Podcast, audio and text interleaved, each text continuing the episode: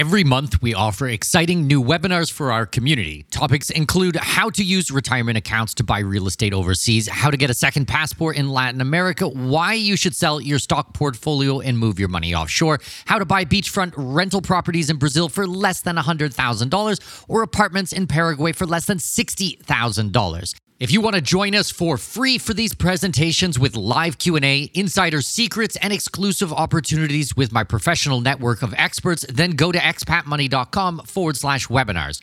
That's expatmoney.com forward slash webinars to register for free upcoming presentations. expatmoney.com forward slash webinars.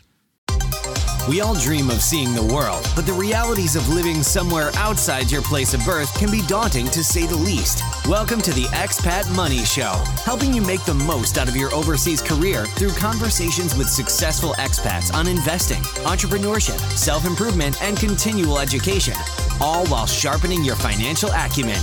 Now, please welcome your host with over 20 years of overseas experience, Mikkel Thorup. Holy crap, it's here! This has taken me seven months of my life to complete, and I am super pleased how it turned out. What is Mikkel talking about? It's my new book, Expat Secrets. You're going to be able to find it on Amazon right now. Let me just give you the full name of the book because I think it says a lot, okay? Expat Secrets How to Make Giant Piles of Money, Live Overseas, and Pay Zero Taxes. Boom. I really like that. Basically, the book breaks down everything you need to know for leading an international life. This is timely information and modern, and it's a fun read. You can buy your copy right now by going to Amazon and searching Expat Secrets. This will really help support the show to grow.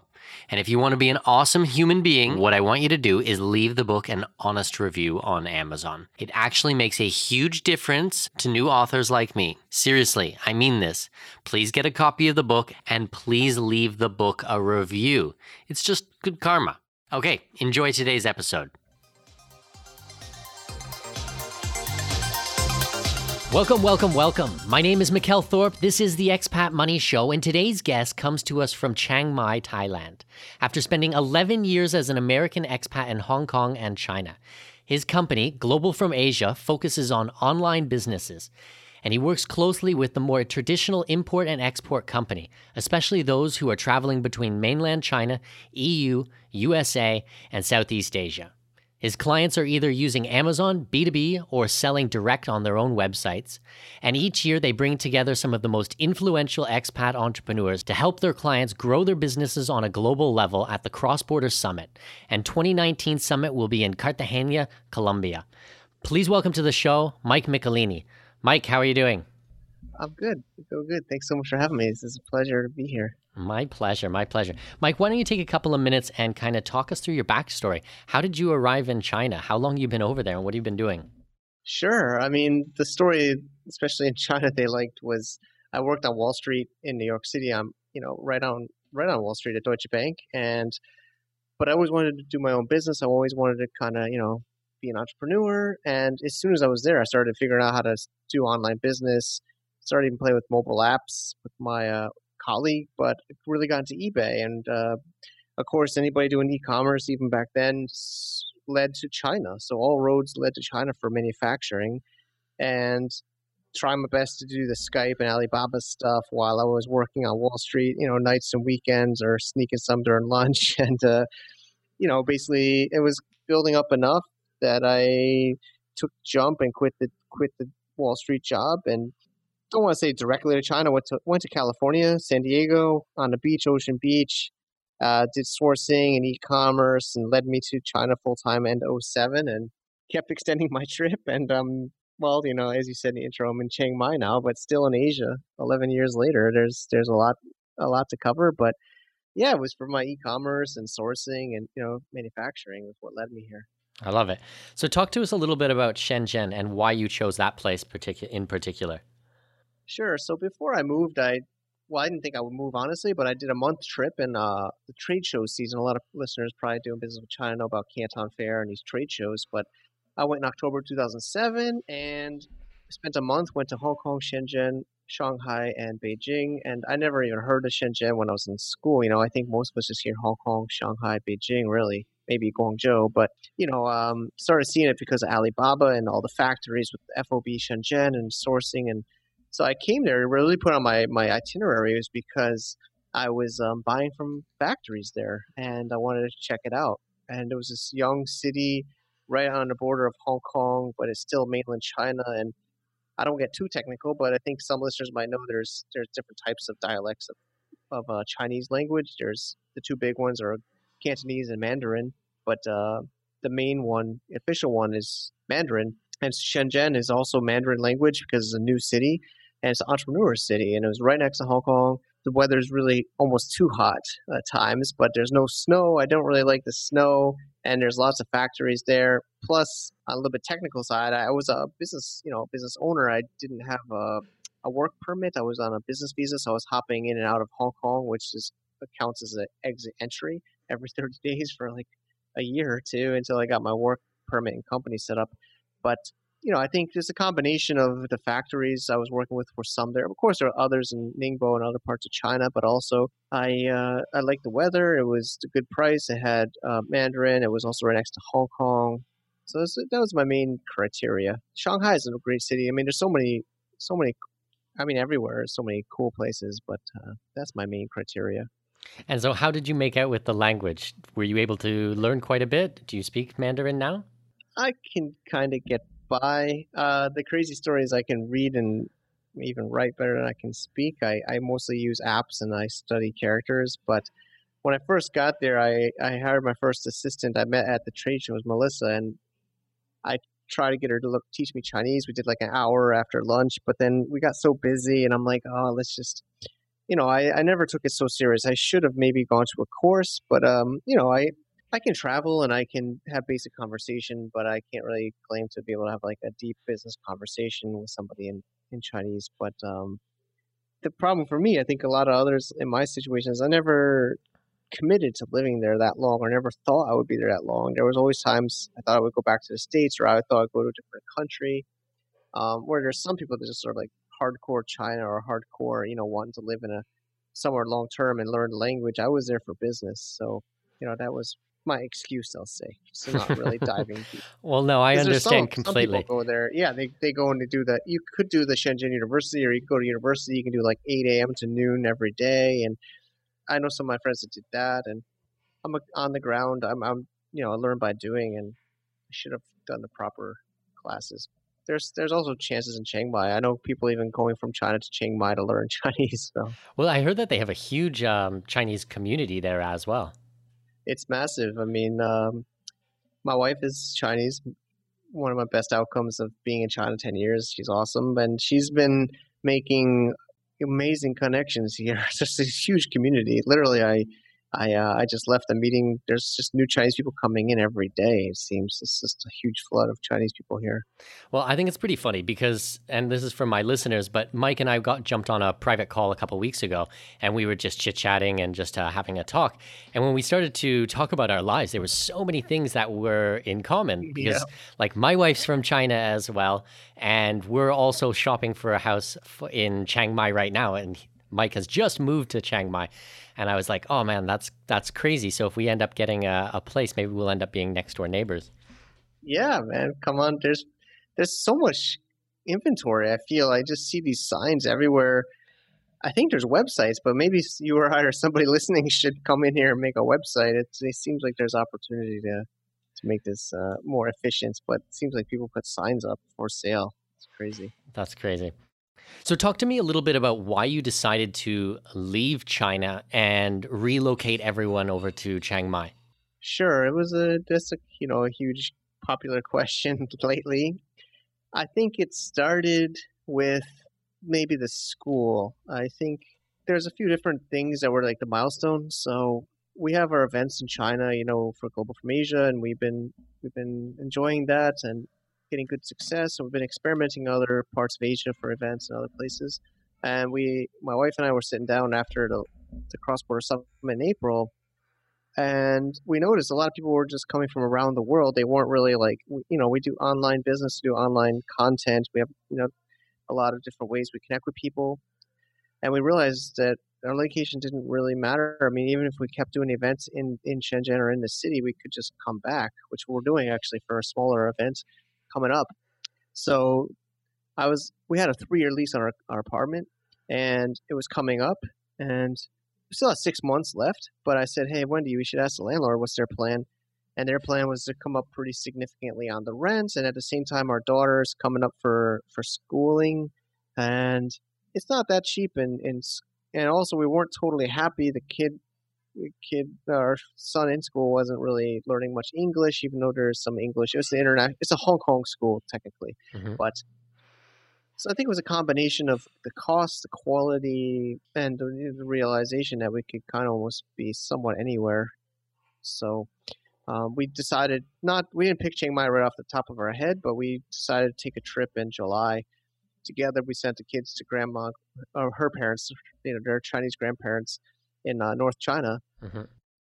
so basically we took a trip in july almost a month until the early august where we went to the philippines i also have some online team there and we also went to chiang mai and then we went to kl kuala lumpur malaysia and we went to kathmandu nepal so those are the four places that we put on our hot list i don't want to expose our preferences, but we both decided mutually it just seemed like the best place. Um, Malaysia's tempting because there's some immigration policies that seem pretty attractive, Mhm. um, but we just felt most comfortable here. The the schools really seem to stand out for us, the cost and the, the quality, and there's like Australian teachers and Americans and Canadians, and I guess they all just want to take a take a year or two in Thailand, and uh, there's probably podcasts about that specifically. But um, actually, it felt like any school we picked could have been could have been great. So uh, we just felt really good, and it was a little bit rushed to be honest. 'cause that was July, and we came here in August, so it was like it was uh, it was we thought it was September would be when the school started, but but that's the basic basic story. And then how about for friends when you were in China? Did you hang out with mostly expats there? In Thailand, do you hang out with mostly expats here, or do you really incorporate yourself with the locals that are there? Uh, in China, I try my best to lo- have local friends, but it's still I have to say the majority of my friends are probably expats. Depends what you consider, you know, I call we call friends. I mean, I had acquaintances in my neighborhood. I live in a very local area of Shenzhen, and well, of course, Futian's a little bit could be expat, but I lived in a in a neighborhood that was barely any expats. But I would still go out on weekends to meet ex, expats that had kids usually. And so far here, I've been mostly meeting meeting expats but uh, I should be more social. I, I just focus on events, or I don't. I, I I've been kind of uh, in my little home world. In I'm not near the downtown of Chiang Mai. I'm I'm near Promenade Mall, which is not too far, but I think a 20 minute, 15 20 minute drive from the Maya Mall or the downtown area that all the tourists and uh, maybe the cool hip expats live. But uh, well, because I always think of Chiang Mai as quite a like a young expat entrepreneur community. Like a lot of the 20 year olds, the digital nomads working from the laptop, you know, trying to build the next big app or the next big business and really shoestring type of thing. Yeah, that's that's what it's known for. What I've been finding is there's a lot of others like um like us that are kind of hidden here and not not in the scene of there's so many meetups like every day there's a meetup like what you said and I've been to some of them and just just last week I was one just felt like I should socialize a little bit and you just you go around a room hi I'm John I came from Miami I'm a real estate broker I'm taking a break I want to look for something to do hi I'm Jane I'm from uh, Italy I I took a break from my insurance company. I want to be a digital nomad. It's like all newbies at these Mhm, mhm. events, like fresh off the plane, like seriously. Um, but there's a lot of these uh, local, I don't know how do you say, like longer term expats that are just not as active in the meetups that have families that have, that are more established that uh, I've been also finding too. So, So, really like an underground community if you look a little bit harder. yeah, I think I think um, no disrespect to the, the, the newbies or there's some event organizers that are here for 10 years or something too and they're they're, they're always trying to encourage the more established expats to come but the, I think you know how it is you get older you you're you don't want to go to every like every Tuesday night meetup you know hmm Of course. And then, you know, it's a little bit different mentality when you've got a wife and kids and you're building a business to support your family opposed to, you know, building the business to make sure you have enough drinking money. Yeah, I could see it. If I, it would have been a lot of fun. If I had my fun in China too, those ten years, but I'm sure there, there's plenty of fun here too. Yeah, absolutely. So I want to dive in now about the Cross Border Summit. Tell me a little bit about this, how it began, and kind of what it is for my listeners who Sure. don't really know yet. Sure, sure. So Cross Border Summit is started in April 2016. The idea came in 2015, and my the brains of the business, my wife, was it was 2015. I think you know maybe uh the fall, and she's like, you should really do an event to bring everybody together. You know, what was happening was people were visiting from overseas. And like I mentioned earlier in the show, I, you know, a lot of people come during that trade show season. So it was this trend where more and more people would want to meet and want to get together around that same time, which is the spring and the fall of each year. And so we decided let's let's do one in the spring season of 2016. So it was a it started out as a one day event. April, I think the date was 16, 2016, Saturday, and it was a full day. And you know, I I, I think as you know one of the benefits of doing podcasts is the networking, and you meet some really amazing people. So we we were able to get some great great people to come and share their uh, experiences and knowledge. And uh, we had about 100, 120 people or so. And uh, yeah, it was, the events are ex- extremely exciting, but also extremely stressful. But we had amazing feedback and we repeated it now the last, that we just finished our third in April 2018. And we've been doing it always in Shenzhen. And we are, you know, been growing quite a bit. And the reach and the different audiences. And like I said, we're, we've also been moving and we have some uh, amazing partners and people that want to get involved. So um, maybe I'll save that for another question. But basically, it's been expanding and we're, we're going to other parts of, of the world even. So talk to me a little bit about what you guys discuss at the at the events, what the structure is like now, and um, and how you guys kind of set these things up. Sure. So cross-border e-commerce or cross-border business is is another form of international business or global business, but we kind of like this a little bit more of a specific word, meaning doing business between two different countries where a buyer and a seller are on different countries. Uh, of course, we're in China and Asia, and so it's it is heavily about import and export from China, and that's a lot of our content's about as well. So we we try to do some importing into China, but it seems like the most of our listeners or most of our uh, audience is interested in exporting. The huge trend, as you probably talk about, is Amazon FBA and people buying in China and selling in Amazon US or Europe or even different markets now, like Australia is expanding. And so we talk about you know how to source products, how to sell uh, on e-commerce and Amazon, and we have some content about importing into China, the customs, Chinese e-commerce like Taobao, Tmall, Jingdong. So it's about I like to say go both ways or uh, import export uh, from in and out of China or Asia. So even in the last one in April, we had people from Southeast Asia, like talking about Lazada, which is a popular like Amazon of of uh, Southeast Asia, and talking about new markets. We talked about South America in the last mark uh, last event too, and so it's really about kind of doing business globally um, with a little bit of a trend of being in, positioned in Asia or uh, or China or Hong Kong. And I noticed when I was doing my research that you guys have actually done some other events as well. You guys were doing a accelerator leading up to Canton Fair. Yeah, we've put that together. We have a. I work with a lot. You know, I always try to find win-wins with other uh, other influencers and experts. So we have Rico from, yeah, and I think yeah, you had him on the show from the Made in China podcast. Yeah, Rico's been on my uh, show. He did an awesome job. He's a great guy. he's awesome.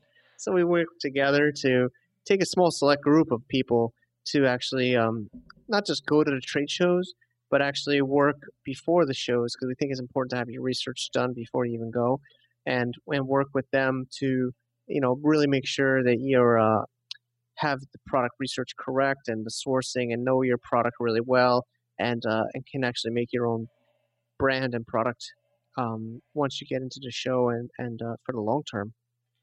So that's the pre accelerator. Yep.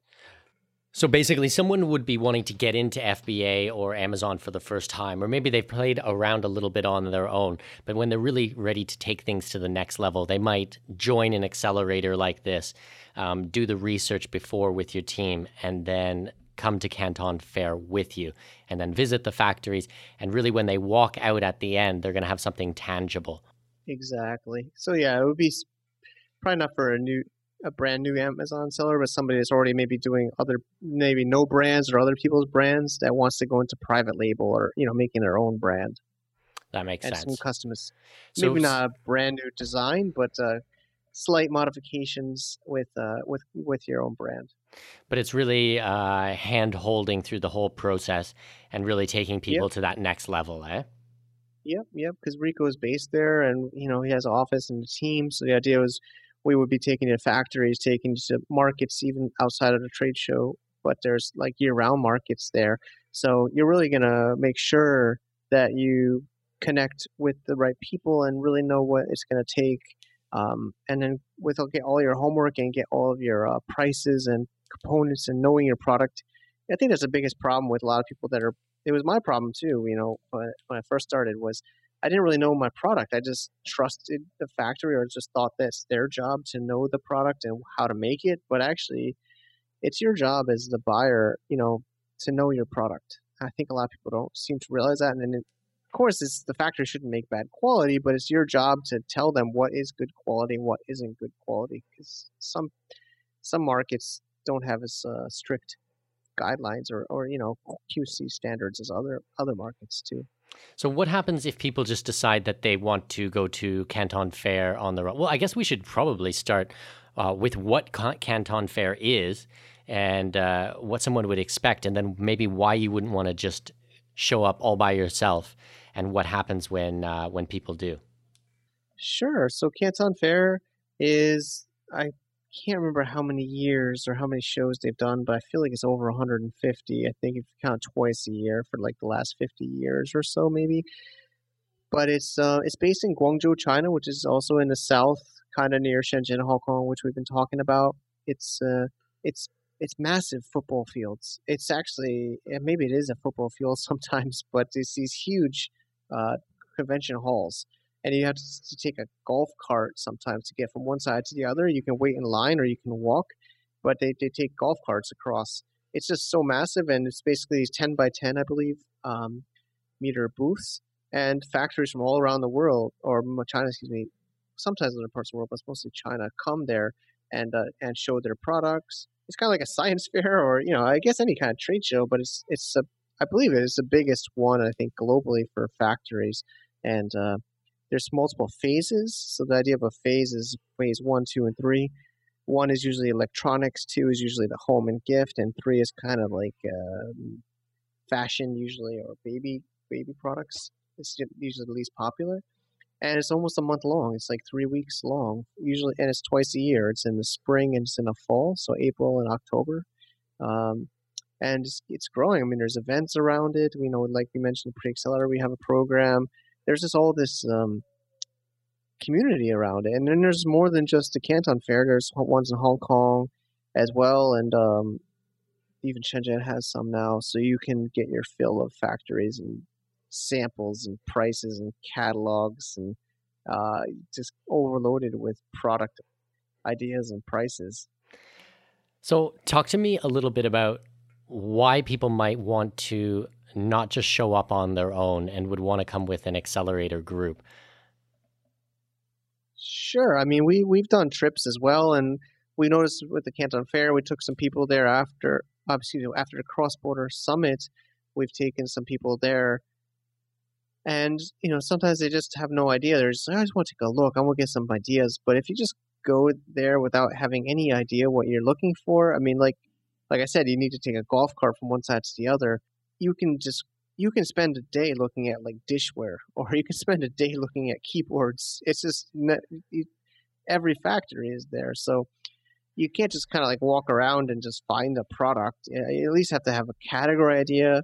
And the best is if you have a sample in your hand or at least sketch or mock up with an idea of what you want an idea of how many pieces that you want and you can get prices right there. So if you have your homework ready and of course, you can use our program, the pre-accelerator, or you know, even that you can do a decent amount from overseas. You know, in your home country, uh, you can you can find out what booth they're going to be at. You can find out, um, you know, what other booths will be near them. There's so much pre. You know, I think it's like anything in life. Like uh, the more research you do in advance, the usually the better the the reward or the effect in the the, the long term because you don't want to, you, you, especially if you're flying from the U.S. or overseas, you're spending time and money to go there. You don't want to just kind of it's it's a month long, but each phase is about three or four days, so you don't want to really um, waste too many days because you know. So so many times we've seen people just go there, browse, and get some catalogs and then leave, you know, but that there's so much more you should be ready to do. You should be ready to do deals. Well, and I would imagine with pretty much every major factory in China in attendance, it's going to be overwhelming with the amount of information that would be coming to you from all sides. That if you really don't know what you're doing or if it's your first time at something like this, you're really just going to get lost. Like you're, you're just going to become overwhelmed with so much information, not know what to do, and end up basically wasting the event. Exactly. I mean, you don't want to go there as a tourist. You want to really um, make the most of it, and we want. That's why we put this program together. And and uh, you know, why people should just not fly out here and just think they can walk around and find stuff. They sh- they can do a lot of work before they come. So, do you guys think that you'll be doing a pre-accelerator before every Canton fair now, or do you think this is just going to be um, one-off time? We want to do it yearly. We Canton Fairs twice a year, but we feel like you know that might be a little bit too much. We've also noticed other events and and others. We think once a year. Um, yeah, of course, we're still testing it. We're we're gathering feedback, and we we've been you know working with the select pre, you know previous group, and we want to not do it too often, and it's not as effective, and we want to have a good group of people. So. Rico and I and, and the team have been deciding to do it once a year. October, we're thinking is a good time. Very nice. And I imagine it must be very, I don't know how to say this, interesting, unique to try to set up events in China and overseas as an expat. Can you talk to me a little bit about what that has been like as an experience? Sure. I mean, somehow I've gotten used to not having full control. I used to maybe be a little bit more of a control freak or wanting to know everything that's happening. I think whether I hope it's I think it's a good thing, but I think you have to kind of let go to be a, a manager or a business owner because you can't do everything. You have to trust other people and have a team. So um, I've always been lucky to have good people around me to help, and trying to get the right people in the right seats is kind of a, a motto I've I've learned from book management books. But I think the biggest is just keeping a little bit of a buffer and being prepared to uh, adapt especially to China. It's something I always tell people is you're not if you're trying to change China, you're going to lose because there's you know the thousands of years of history and a billion people. So you can't change China. You know you have to change for China. You know that you can't change how it is. So there's sometimes I have to really bite my tongue when things don't work out exactly as I thought, and I basically have to leave this kind of slack to uh, let things kind of sometimes fit. And maybe I don't have the exact perfect plan for, um, you know, even small things like seating arrangements or or uh, you know door check-ins or or um, you know food arrangements. It's just sometimes you gotta kind of like let things roll a little bit, but it's tricky because Westerners, I think, you know, foreigners, expats are just used to everything being black and white and clear and organized. But in China, and sometimes it's just so chaotic that you kind of got to get used to there being a little bit of a, a, chaotic element to the events. I hope I don't sound unorganized or something. But no, because I know China, so I'm, I'm kind of picturing in my head at the same time. You know, you go into an expect, you go into, uh, you go into something expecting one thing, and it's just not at all what you had in mind or you envisioned. So I, I'm just kind of laughing on the inside here because I can I would just think it'd just be a nightmare to have to set these up. To, if I'm honest, it used to drive me nuts. I I learned. I didn't do the events for quite. You know, I actually had help with startup weekends and other events, but even before that, I was managing staff, and they say one thing and another thing happens, and something you gotta kind of like um, just compensate for that and be patient for that and just know how to adapt. So, talk to me about any skills that you think are really advantageous for being able to set up events, you know, 100, 200, 300 people, these type of things that you do for Cross Border Summit. One thing is I try to write very clear directions. I mean, I think that's important in any business is SOPs, standard operating procedures. I know you, have done a good job with this show. I mean, you had a really good system for me getting on here. So this, I think you understand. And like, you know, you, especially in events, you need volunteers or of course you can pay everybody, whether it's a volunteer or, you know, a, a college student or a staff, you know, um, they appreciate having this very clear direction of, I used to think I was like an idiot, you know, I think I was like, who is this? Gonna, they're to laugh at this, but I'm like, audience control. Your job, stand there's three different positions. Coordinate with the others in audience control. You are in the front, you are in the middle, you are in the back. Your job is to make sure that people are not talking too loudly. And not if they take their phone, tell them to go outside. You know, like they have all these rules, you know, and you just have, and then they would print it, you know, and I would, I do in Google Docs, but it's blocked in China. So, you know, download as, as a Microsoft Word, have a meeting, give them the documents. They would print it. Usually I'd email to them. They would have it printed. They would love that.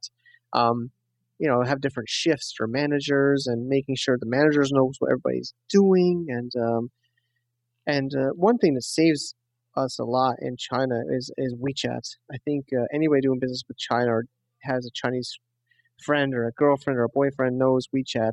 Um, so one of the benefits is, is what gets overloading is groups. So you can quickly make a WeChat group. So you'll have like a WeChat group for the volunteers. You can make a WeChat group for morning volunteers or you know management and then you basically have all these groups that are sharing information. You have an event group. So in the event group, you have the attendees, and you know the day before you make a group. So you know, I email people to come, but then I usually really try to tell people, please add our WeChat, get into our groups, ask in the groups, read the groups, because you don't have to repeat the same thing like a million times. So groups have really saved our butts a lot with uh, organizing. Um, but uh, yeah, I think some of those those are some of the tips. Of course, the marketing is a huge challenge, but you know, like we're talking about events, you know, six months, you know, even a year in advance. So just trying to get the word out, get people interested, know what it's about, know know where it is, um, and uh, and try to get make a story, get people in, involved, and uh, and take their feedback. You know, people will recommend a speaker they want or or they'll recommend a topic that they want you know try to really listen to the audience so do you find that you have a lot of the same people that came from 2016 to 2017 to 2018 and now inshallah 2019 again do you find it's the same group of people who come over and over again or each year it's a completely new crowd new type of event there is a core group um, of you know of uh, fans or supporters, which uh, which I love. But I would sit there. Unfortunately, I mean, it would be kind of great for me if if it was a majority. But I think um, maybe about 20, 30 percent have been to every single one, which I still think is pretty high. I think um, that's they, very high. Thirty percent have been to all your events. That's fantastic. Well, maybe not thirty, maybe more like twenty. But uh, yeah, I mean, they're um, they, they they love it. I mean, somebody we have an event in October called the Cross Border Matchmaker. It's a it's a smaller style event for for uh, roundtables, and people people are coming back. So so they um, but of course, there's lots of new new blood or fresh fresh fresh freshmen maybe or people that really want to make business connections, and people love it because they come into China or Asia and they, they haven't really made many connections, and in like a couple of days they, they they meet so many amazing people and you know, I think just like your show, the expat, you know, expat money showed, and expats are are very social people, right? I think mm-hmm. they're outside of their home country. They want to meet people. They want to make business. Whereas, you know, when you're in your home country, there's so many like closed people. But I think by being an expat or international business person, you you have to be social. You have to engage. So they really make relationships, and um, there's been there's been a lot of business deals and business business partners and uh, even girlfriend boyfriends. I don't know if there's been a marriage yet, but there's some pretty long term relationships that have come. You'll definitely need to get a testimonial for that one when that happens. yeah, definitely. well, I think it's true because there's something to be said about being an expat because in your home country you have that social structure. You have your friends and your family and you have people that you've known and grown up with. You know in a lot of cases your entire life. But when you move overseas you know you don't have those type of long standing relationships. So people really work hard to build a relationship. And when they do make a friend actually those relationships those friendships become very strong very quickly i find. Like some of the people that I've met overseas, they're like my blood now. Like they're they're like my brothers and my sisters. And I might have only known them for a year or two, but that's because I really don't have you know a lot of my family here or people who have known me my whole life so though the intensity of the relationship i think it's really accelerated when you're an expat that's i think one of the biggest perks about being well, expat i'm seeing it even wendy's said she's seeing it in Thailand now being a Chinese because the Chinese people are not as social when they're in China, but she's saying they're just more helpful here. So it seems like it's any culture. You know, I think when you're outside of your home home element, home country, homeland, you you realize, especially if you see somebody from your own background, but even others, you're just more open. You have to be to survive. Just gonna take a quick break. Okay, new book is here. It's called Expat Secrets How to Make Giant Piles of Money, Live Overseas, and Pay Zero Taxes. This book took me seven months to write and publish, and it's a culmination of some of the best stuff I've learned over my 20 years living as an expat. I cut out all the crap and tried to give you the real meat with this book. If you ever wanted to live overseas, or if you are already living overseas and you want to take things to the next level, to legally reduce your tax bill, to live a more international life, and get the best of everything planet Earth has to offer, then you must go to Amazon right now and purchase your copy of Expat Secrets. Pause the episode and go take a look. It's cool. I'll wait. Seriously, you guys are going to love this. Enjoy the book.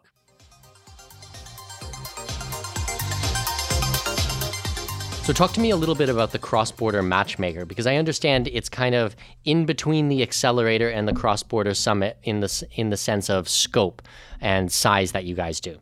Yeah, I mean, we've been, you know, I think with anything, it's just testing the market and seeing what uh, what are people what people like. But we don't want to do the summit too many times a year, and we don't want to kind of like drain the drain the community with you know too much um, overwhelm. So we came up with what we call the cross border matchmaker, which is is a one day event where people get business speed dating and they get to connect with others on a one to one in the morning, and then we have a couple of speakers, no powerpoints before lunch. Uh, you know, lunch networking together, and then the afternoon is my favorite part, which is what we've done at the Cross Border Summit. It actually came from the Cross Border Summit was the roundtables. So what we did is we had speakers, you know, of course, all day, but then at the end of the day, we would have abilities for the audience to sit with a, a speaker. You know, we try to get eight to twelve people into a table and really engage with the speaker and all, not just the speaker, but other attendees at that table around that specific topic. So it's like Facebook marketing, or it's Amazon listing optimization, or it's logistics from China. You know, people will be able to engage with other people, and um, and people would love that. They didn't want to leave like after these events. It was the end of the event, and you couldn't get people to get out of the room. They just wanted. I had to pay over. I had to pay extra to the to the venues because they wouldn't leave. You know, the venues like we got to charge you for this. So, um, we decided to make an event out of it, and yeah, so we have multiple different experts we call them, and we have topics, and we try to get people to book uh, tables and it's the whole afternoon where we just spin people around different tables and different experts. And so do you put people topics. on like a time limit, like okay, uh, twenty minutes or thirty minutes, and then um, as soon as the horn blows or the whistle blows or something like that, everybody moves tables to something else that yeah. they want to learn about? Yeah. So what way we do it is there's two phases. So phase one is is is a group of how depends on how big the matchmaker event is. We're trying different sizes, but for now we have about 30 total, so 15 tables for two two phases. And then the idea is people would choose uh, the tables they want, and then in that hour and a half block of phase one, there would be two about 40 minute blocks. Know, there's time for shifting. So you get about 40 minutes each table to go around the table, learn what everybody's doing, ask questions to the experts, or experts can engage with people's specific business situations and uh, and really dig dive in. You know, we also noticed sometimes some speakers were really experts in their industry, but just didn't were shy to speak on uh, stage or didn't have time to make a presentation. But um, so that's why we're trying to tap into. Also, also another thing we're trying to do is more local community because we we do a lot of between different cultures and languages with the cross border summits and cross border matchmakers. So we're trying to have it where even we can have different language tables. So it's the challenge is the language, honestly, because we have such amazing people. Um, we've, tr- we've tried simultaneous translation at the speaking events, um, but it's still not the same. So this is a way that people maybe could focus on a certain language as well at the table. And we just, as long as we disclose what language will be the dominant language, um, and we also are bringing in interpreters to sit next to people and uh, and help them to introduce themselves. So it's also really amazing connections can be made cross borders. That sounds amazing. I remember when I went to Funnel Hacking Live earlier in the year, and it's an event in Orlando. There was something like three and a half thousand uh, entrepreneurs there, and we did a roundtable event. And I think we did four 30 minute um, sessions. And I went straight to the table with Peng Joon and sat down like right across from him. And then they blew like so we talked and started asking questions, got his opinion about some stuff. They blew the horn and no one from that table left. But more people came. And then they blew the horn again after 30 minutes, and then another crowd. And we were still sitting there. And I just basically spent like an hour and a half, two hours just talking one on one with Peng Joon and getting opinions about different things. And I know it was probably a little bit greedy, but honestly, at the time, I didn't care. I was just, I was so excited to be able to hang out with him and then took a whole bunch of pictures and just chat, chat, chat because he was such an awesome guy. He's also um, based out of Asia, Asia um, speaks from stage and stuff like that. His stuff's amazing awesome. if anyone wants to check him out. I think one of the other really cool advantages with doing the roundtables is you really don't need to prepare the content or anything in advance. Really, the the attendees provide the content in the form of questions. Exactly, exactly. And we're trying to get the questions before the event even, and uh, and have the speakers or experts ready to uh, to uh, ready for those questions. And we're also really early stage. I just I just got suckered into another AppSumo deal for events. I actually haven't even had a chance to learn it, but it's supposedly a way people can engage in the event with another screen on the wall, and people can see the chats and the questions from the other participants. So we're really trying to figure out how to use more you know technology as well so that people can engage even more. You know i think the, the, amazing thing is getting all these great people from as you know within a specific topic or interest together in one under a roof and uh, try to maximize that as much as possible. Well that sounds awesome. And now I noticed also when I was doing a bit of my research that you guys have taken these these different summits and you've actually brought them on the road with you. So I think you were in Vietnam, you did some events there. Can you talk to me about that? Sure. I mean, we are global from Asia and actually it's kind of why I'm glad I called it global from Asia not not global from China because I guess I always had a plan to go outside of China with it. And you know, we have we have uh, actually a lot of our our uh, audiences in Southeast Asia, so well, we connected with some of our super super uh, connectors in the community to that that were, were interested to, to host meetups. I wouldn't say it's a cross border summit, but we might do cross border matchmakers in these different countries and leading up to a summit. But uh, yeah, we engage with the community. We have co working spaces that were on board, and we bring speakers to uh, to connect and engage with the community. And uh, it, it's interesting. It's I think that's the beautiful and also challenging thing is the mar- markets are all so different. You really kind of gotta can't really standardize too too much, especially I think at least I feel in Asia. I think a lot of local Asia, especially Southeast Asia, are a little bit more introverted and shy, especially to foreigners or expats. I think you know we talked a little bit in this interview about if I have expat friends or local friends. I think a lot of times the local locals are just a little bit more shy to uh, engage with uh, foreigners.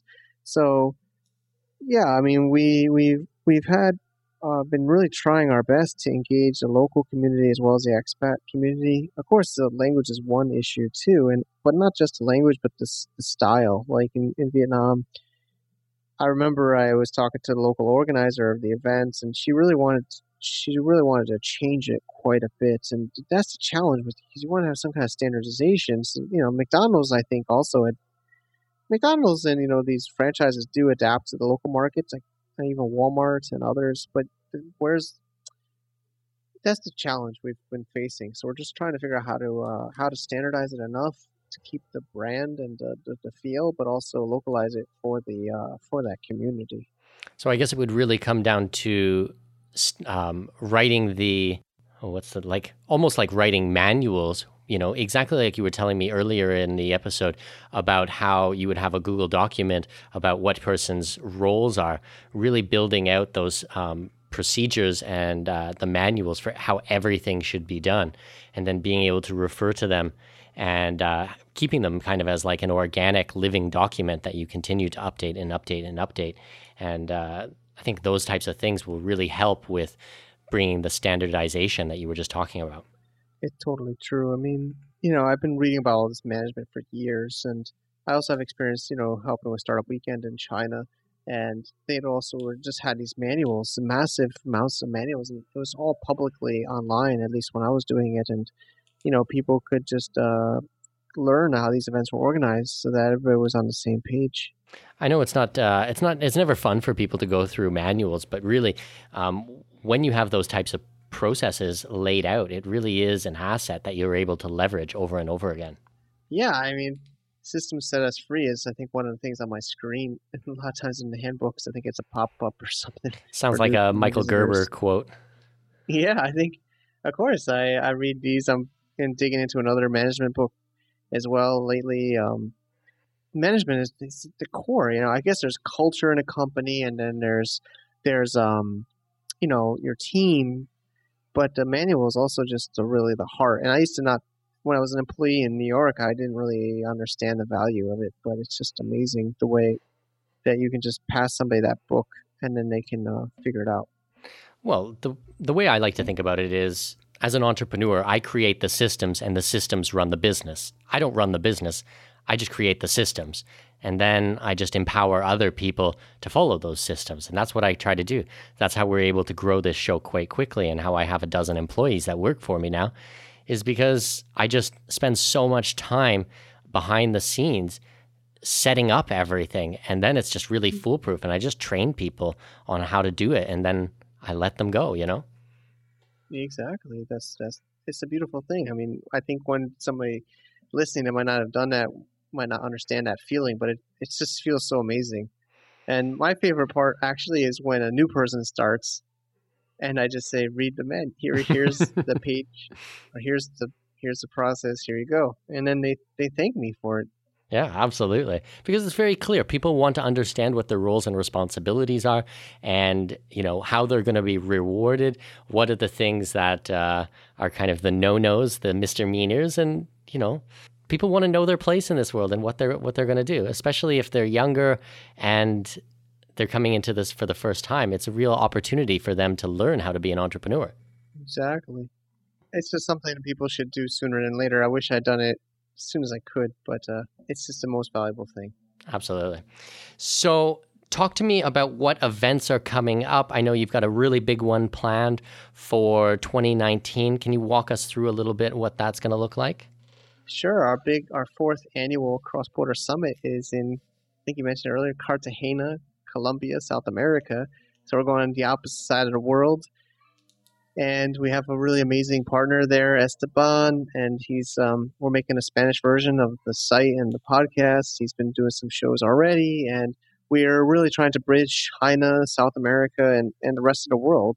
So it's going to be an amazing one. We're targeting 300 attendees. We're going to have two two day two day core events. We're going to have a little bit of a business trip for the people that want to take a little bit of an adventure if they're coming from overseas. It's going to be amazing opportunity to meet people from, well, definitely people from the U.S. are going to venture over. It's not too far. People, you know, from Asia are already planning. I was on a call, so people planning to come over. Of course, people all over South um, South South America. It's going to be a trilingual amazing international event about cross-border business. I mean, this time we're going to add in Latin America we have multiple tracks. So it's really going to be an amazing time to bring people from uh, all parts of the world and really learning about doing business in different markets, different cultures, primarily through e-commerce and online marketing. but also just through cultures and relationships. I love it. It sounds super exciting. I think it's just a brilliant, brilliant idea. Yeah, we've been getting really positive feedback. I mean, there's some people that feel like it's dangerous there. You know, there's the the that's actually why they want. That's why Esteban and the team there really wants to do it there because there's this, you know, there's this negative some some bad history. But it's I was down there in February checking it out, checking out the venues, checking out the the scenes. There's islands we're gonna try to take some people out to after the event and it's just uh, there's so much uh, and South America is this huge gateway of uh, of opportunity and and uh, there's just so much untapped potential that just, I was talking to politicians there. I was talking to, you know, business, huge business owners looking to tap into international markets. So there's just really exciting things. And we we usually do this event in April, but because we don't want to overlap with our our friends in Canton Fair and the trade shows happening in Asia, we're doing it a little bit before. So March 6th, well, actually 7th and 8th will be the core event. There's a mastermind on the 6th, but yeah, it'll be a three day two day main event. Um, and we're also going to have a business trip uh, afterwards. So people that really want to see some factories and logistics centers and free trade zones, we're going to arrange all that. We have MOU signed with the Investing Cartagena division and also in Invest Colombia, I believe, and uh, different government bodies are, are, signing on board to, to support this and uh, and uh, and do what they can to make this an amazing event. Well, I'll definitely vouch for Cartagena. When I was early, early 2000s, I want to say, I took a yacht over from Panama and landed in Cartagena. It took me like a week to wow. get there. And Amazing basically the history of Cartagena is that you had all the conquistadoras that were all through South America. They took all the gold that they pilfered and mined, maybe, and they sent it all up to Cartagena. And then from Cartagena, they sent it back to Europe. So Cartagena has these huge walls and forts and castles. It's really like a living museum. Like you just walk around the whole town and you feel like you're stepping back in time. It's just unbelievable there. So if anybody has an opportunity to attend and to check out Cartagena, maybe come a couple of days before and maybe a couple of days afterwards, it's just the most stunning, stunning, stunning, beautiful place. And uh, and I know my listeners will just love it there. Yeah, we'd love to see somebody there, and we'll definitely catch up and, and mention mention this amazing show and the um, other cool thing is the water. You're right. You're dry, the road's on the edge of the of this peninsula, and there's a wall, like you said, on one side, and there's like a road and the ocean, and there's a bay on the other side. It's, it's and the water is something splashes right up onto the road into the cars. It's amazing. yeah, the whole place is just wild. And if people want to get involved before the event, I saw that on the website. You have some of the speakers listed, and people are actually able to submit questions and get a little bit more information from the experts that are going to be at the show. Yep, yep. We've been building out. Uh, we really want to try to bridge the online and the offline so uh, we've already gotten people contacting the speakers. It goes to us first so that we can, you know, make sure we vet it and and collect everything. But people can fill out a form on each each speaker has a profile page, dedicated page, where we share their bio and a little bit more about them, and then there's a form that you can submit to us and uh, any questions or clarifications and feedback you have about this person, we, we, we collect and we get to them and it's been amazing already because they get to learn. A lot of times they don't know how to connect to these people online, and uh, it's it's already been very powerful. And we've been trying our best to do O to O, online to offline, um, and uh, really try to add value before the event, during the event, after the event, to really build a community. I love it. That sounds amazing. So, if my listeners want to get involved, if they want to check out the website and get some tickets for the event, where can we send them? Sure. We have a sh- short URL, crossbordersummit.com slash Colombia, or just crossbordersummit.com, and then there's the option go to Colombia. And there's the different options of ticket levels and and uh, all the information you could know about, you know, the, the city, the venue, the, the agenda, the speakers. It's uh, it's gonna be an amazing one. That sounds fantastic. Mike, thank you so much for being a guest on the show. Such an interesting conversation and a real pleasure to have you here. It's been a lot of fun. I really enjoyed this and I, I, uh, I enjoyed sharing and thanks for having me. My pleasure. We'll talk soon, okay, Mike? Cheers. Definitely. Cheers. Okay, I want to read you the reviews from the back of the book that some massively famous people in the international living space have wrote for me. See if you recognize some of these names, okay?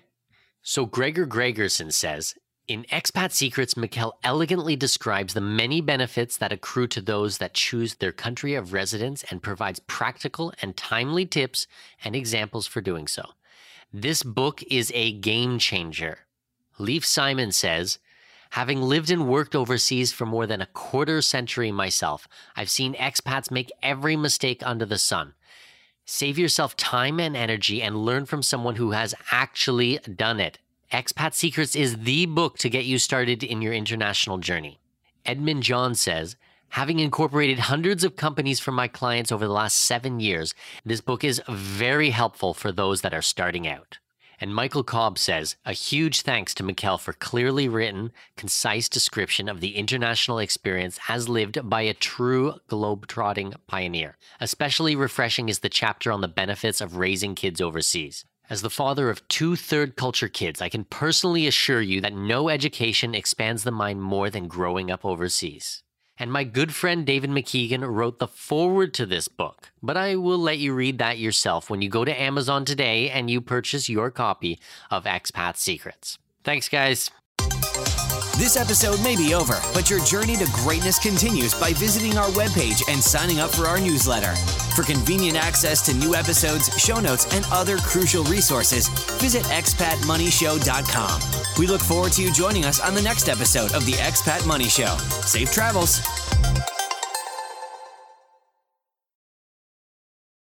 I have managed to secure exclusive rights to a block of villas in one of the hottest up and coming regions in my current home country, Panama.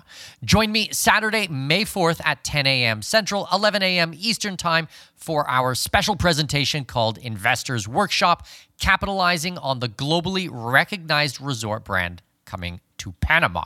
We will discuss how the tourism landscape in this region will change rapidly upon the public announcement of this project and how I have secured the rights for my clients to capitalize on this opportunity before anyone else. Thanks to my connections in the region, I have negotiated pricing that front runs everyone else. Think early, early bird pricing. From gourmet restaurants to vibrant clubs, poolside activities, and even live bands, this resort is going to pump some serious life into the region. But this isn't what excites me or what should excite you either. The exciting part is that these world class amenities and top brand will attract tens of thousands of tourists. Tourists who will fork over top dollar to stay at our investment properties. Register free at expatmoney.com forward slash webinars.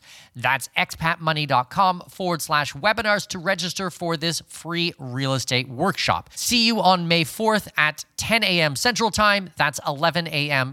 Eastern Time. Go to expatmoney.com forward slash webinar.